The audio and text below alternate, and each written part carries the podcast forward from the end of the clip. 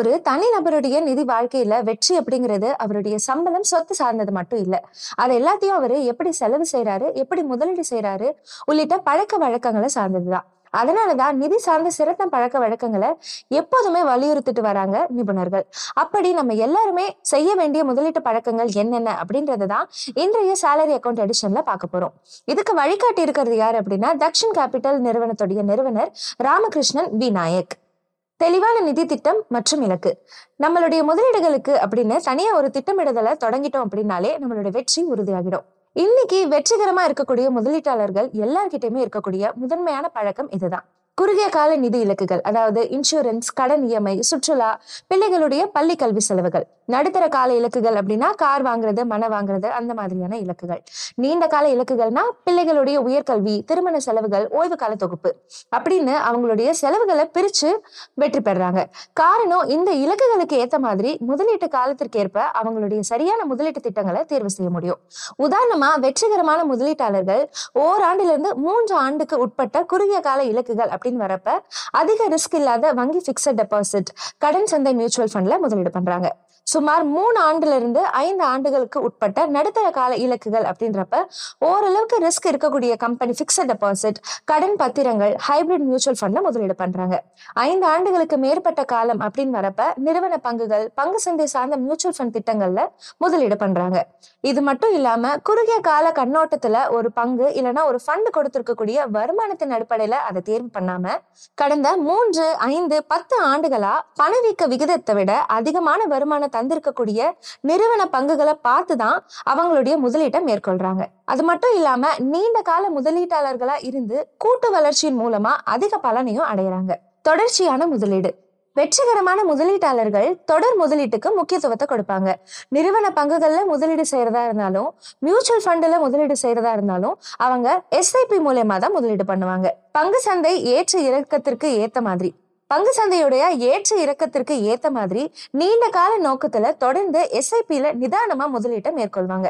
கூடவே ஒவ்வொரு வருஷமும் அவங்களுடைய சம்பளம் இல்ல வருமானம் அதிகரிக்கும் போது முதலீட்டு தொகையும் சீரா அதிகரிச்சிருவாங்க. அவசர செலவுக்கு தனி திட்டமிடல். அவசர செலவுகள் அப்படின்றது எப்போ எப்படி வரும் நமக்கே தெரியாது. அதனால அதை எப்போதுமே சமாளிக்கிறதுக்கு ஏத்த மாதிரி வெற்றிகரமான முதலீட்டாளர்கள் தனியா ஒரு தொகையை ஒதுக்கி வச்சிருப்பாங்க. இதனால அவசர தேவைக்கு எந்த ஒரு முதலீடையும் பொருளையும் நஷ்டத்துக்கு விற்க வேண்டிய சூழ்நிலை அவங்களுக்கு ஏற்படாது. அது மட்டும் இல்லாம அவசர தேவைக்காக ஒதுக்கி இருக்கக்கூடிய பணத்தை வேற எந்த காரியத்துக்காகவும் பயன்படுத்த மாட்டாங்க.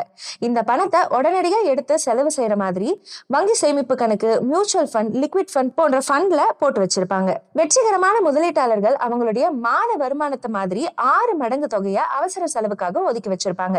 இதனால ஏதாவது ஒரு அவசர செலவு ஏற்படும் போது அவங்களுடைய குடும்ப செலவுகள் கடன் தவணைகள் முதலீடு அப்படின்னு எதுவுமே தடைப்படாது. சரிவிகித போர்ட்ஃபோலியோ.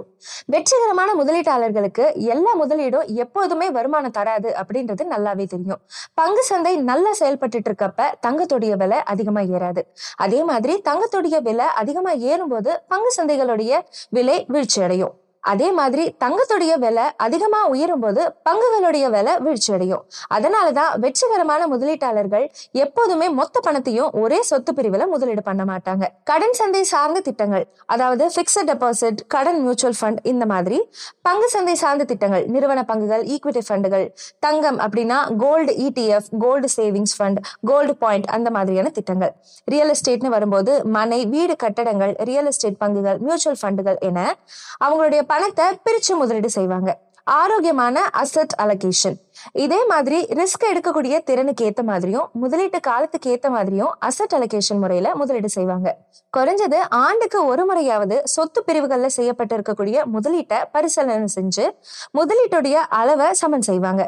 உதாரணமா ஒருத்தருடைய வயது நாற்பதுன்னு வச்சுக்கலாம். அவருடைய ரிஸ்க் எடுக்கக்கூடிய திறனுக்கு ஏத்த மாதிரி அவருடைய முதலீட்டு தொகையில முப்பது பர்சன்டேஜ் தொகையை கடன் சந்தையிலையும் ஐம்பது பர்சன்டேஜ் தொகையை பங்கு சந்தையிலையும் பத்து பர்சன்டேஜ் தொகையை ரியல் எஸ்டேட்லயும் மீதி இருக்கக்கூடிய பத்து பர்சன்டேஜ் தொகையை தங்கத்திலையும் முதலீடு செஞ்சிருக்காருன்னு வச்சுக்கலாம். அதாவது அவருடைய முதலீட்டு கலவை thirty is fifty is ten is ten அப்படின்னு இருக்கும். இப்படி அவர்கிட்ட இருக்கக்கூடிய நூறு ரூபாய இந்த ரேஷியோல முதலீடு செஞ்சோம் அப்படின்னா ஒரு வருஷம் கழிச்சு கடன் ஃபண்டுகள்ல செய்யப்பட்டிருக்கக்கூடிய முப்பது ரூபாய் தொகை பத்து பர்சன்டேஜ் வளர்ச்சி அடைஞ்சு முப்பத்தி மூணு திருப்பி கிடைக்கும். ஈக்விட்டி ஃபண்ட்ல செய்யப்பட்டிருக்க ஐம்பது ரூபாய் முதலீடு இருபது பர்சன்டேஜ் வளர்ச்சி அடைஞ்சு அறுபது ரூபாயை திருப்பி கிடைக்கும். தங்கம் மற்றும் ரியல் எஸ்டேட்ல செய்யப்பட்டிருக்கக்கூடிய பத்து ரூபாய் முதலீடு பத்து பர்சன்டேஜ் வளர்ச்சி அடைஞ்சு பதினோரு ரூபாயா கிடைக்கும். அதாவது தங்கத்துல பதினோரு ரூபாய் ரியல் எஸ்டேட்ல பதினோரு ரூபாய் கிடைக்கும். மொத்தம் நூறு ரூபாய் முதலீடு செஞ்சு நூத்தி பதினைந்து ரிட்டர்ன் கிடைக்கும். இப்ப இந்த முதலீட்டை original asset allocation thirty is to fifty is to ten is to ten அப்படின்ற ஃபார்முலா படி பிரிச்சு முதலீடு அமைச்சுக்கிறது தான் நல்லது. அதாவது கடன் ஃபண்டுகள்ல ரூபாய் முப்பத்தி ஏழு புள்ளி ஒன்பது ஐந்து ஈக்விட்டி ஃபண்ட்ல ஐம்பத்தி ரெண்டு புள்ளி ஒன்னு ஏழு தங்கத்துல பன்னெண்டு புள்ளி ஆறு அஞ்சு ரியல் எஸ்டேட்ல பன்னிரெண்டு புள்ளி ஆறு ஐந்து அப்படின்னு முதலீட்டை மாற்றி அமைச்சுக்கணும். அதுக்கப்புறம் அதிக லாபத்துல இருக்கக்கூடிய ஈக்விட்டி ஃபண்ட்ல இருந்து சுமார் ரூபாய் எட்டு மதிப்புள்ள யூனிட்டுகளை வித்து கடன் ஃபண்டுகளில் ரூபாய் நாலு புள்ளி ஒன்பது ஐந்து முதலீடு செய்யணும். மீதிய தலா ரூபாய் ஒன்னு புள்ளி ஐந்து அப்படின்னு பிரிச்சு தங்கம் மற்றும் ரியல் எஸ்டேட்ல முதலீடு செய்யணும். இப்படி செய்யும் போது அசட் அலோகேஷன் அதாவது thirty is fifty is ten is ten அப்படின்னு இருந்துச்சு இல்லையா? அது வந்துடும் இதுல ஓரிரு சதவிகிதம் முன்பின் இருக்கலாம். அதுல எந்த தப்பும் இல்லை. அது மட்டும் இல்லாம வயது அதிகரித்து வரக்கூடிய நிலையில வெற்றிகரமான முதலீட்டாளர்கள் ஐந்து ஆண்டுகளுக்கு ஒரு முறை பங்கு சந்தை சார்ந்த திட்டங்கள்ல முதலீட்டை சுமார் அஞ்சு பர்சன்டேஜ் அளவுக்கு குறைச்சு அதை மத்த சொத்து பிரிவுகள்ல அதிகரிச்சிருவாங்க.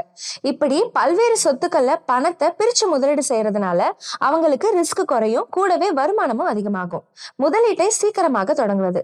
வெற்றிகரமான முதலீட்டாளர்களுக்கு கூட்டு வளர்ச்சியின் வலிமை தெரியும். அதனால முதலீட்டை ரொம்ப சீக்கிரமாவே அவங்க ஸ்டார்ட் பண்ணிடுவாங்க. எவ்வளவு சீக்கிரமா ஆரம்பிக்க முடியுமோ அவ்வளவு சீக்கிரமா அவங்க ஆரம்பிச்சிருவாங்க. ரொம்ப சின்ன வயசுலயே முதலீட்டை ஆரம்பிக்கிறதுனால பங்கு சந்தை சார்ந்த முதலீடுகள்ல அதிக ஏற்ற இறக்கம் இருந்தாலுமே நீண்ட காலத்து முதலீட்டுல லாபம் ரொம்ப அதிகமாவே இருக்கும். பங்கு சந்தை சார்ந்த முதலீடுகள் குழப்பமா இருந்துச்சுனாலும் வெற்றிகரமான முதலீட்டாளர்களுக்கு அது லாபகரமான விஷயமா தான் முடியும். பிற கட்டுப்பாடுகள் மற்றும் தவிர்க்க வேண்டிய முதலீடுகள். வெற்றிகரமான முதலீட்டாளர்களின் செலவு வரவுக்குள்ளதான் இருக்கும். அதுக்கேத்த மாதிரி தான் அவங்களுடைய லைஃப் ஸ்டைலுமே அவங்க அமைச்சுப்பாங்க. அடுத்து ரொம்ப முக்கியமான விஷயம் என்ன அப்படின்னா அவங்களுடைய முதலீடுகள் வருமான வரியை மிச்சப்படுத்துவதாகவும் குறைவான வருமான வரியை கட்டுவதாகவும் தான் இருக்கும். வெற்றிகரமான முதலீட்டாளர்கள் முதலீட்டுக்கான செலவை குறைவா இருக்கிற திட்டத்துல தான் முதலீடு பண்ணுவாங்க.